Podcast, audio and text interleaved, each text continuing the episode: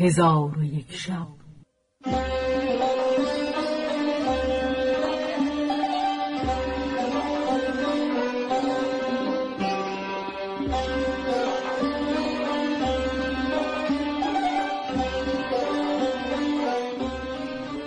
داستانهایی برآمده از ژرفای تاریخ و تمدن و فرهنگ مشرق زمین.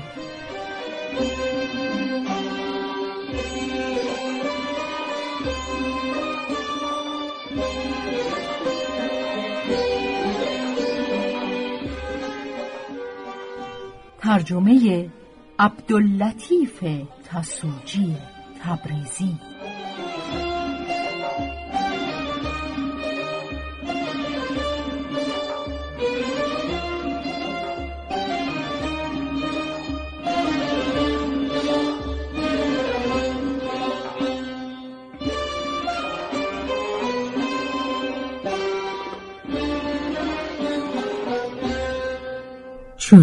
شب یکصد و هفتاد و هفتم برآمد.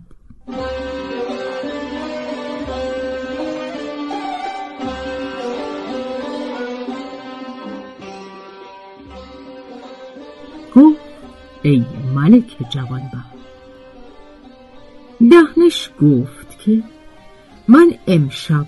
از جزایر بلاد چین که ملک ملک قیور خداوند جزایر و دریاها و قصرهای هفتگانه است. بیرون شدم و در آن سرزمین ملک قیور را دختری بود که خدا در این زمان بهتر از او کس نیافریده و نمی‌دانم که او را چگونه صفت کنم و اگر بخواهم او را چنانچه سزای اوست مدح گویم. زبان من عاجز شود و بیان من قاصر آید ولکن در صفت سراپای او شاعر نیکو گفته آن نه ابرو و نه گیسو که کمان است و کمند است آن نه رخسار مه چارده بر سرو بلند است آن نه پستان دلاویز و نه نافست و نه سینه گوی آج و گوهر سفته و سیراب و پرنده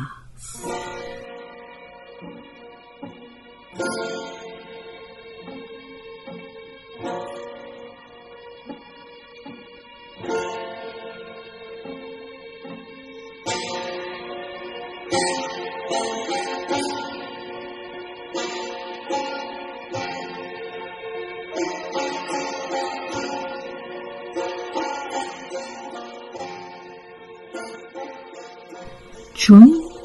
دهنش ابن شهمورش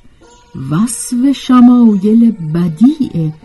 دخترک ملک قیور را مدحت کرد پس از آن گفت بیش از این مرو یارای سخن گفتن نیست که صفت خوبی او بیش از این در عبارت نگنجد. ولی پدر آن دختر پادشاهی است جبار و ستمکار و دلیری است خونخوار که شبان روز کوه و هامون و دریا و صحرا همین نوردد و او را از مرگ بیم نباشد و از خسم حراس نکند که او را لشکری است انبوه و بجز شهرهای آباد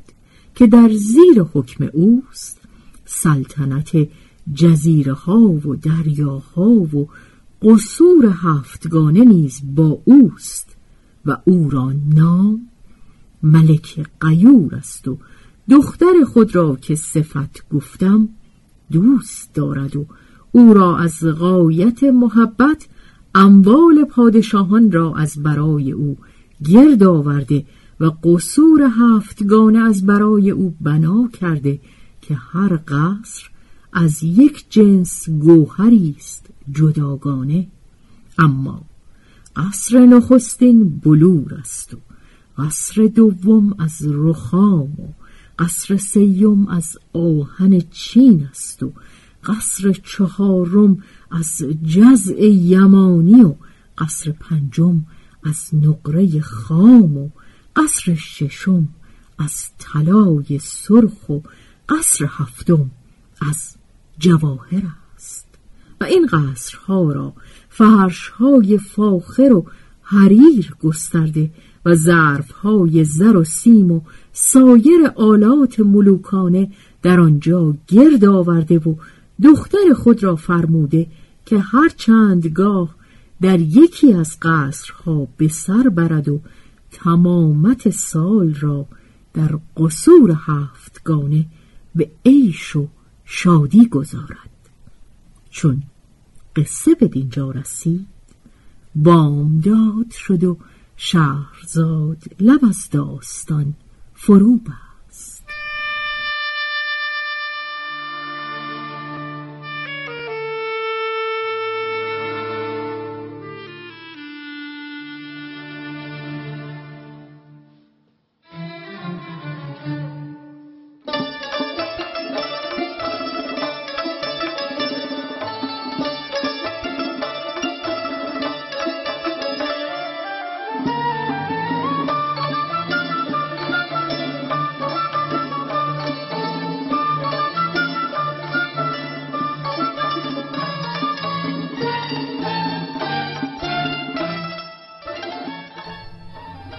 به روایت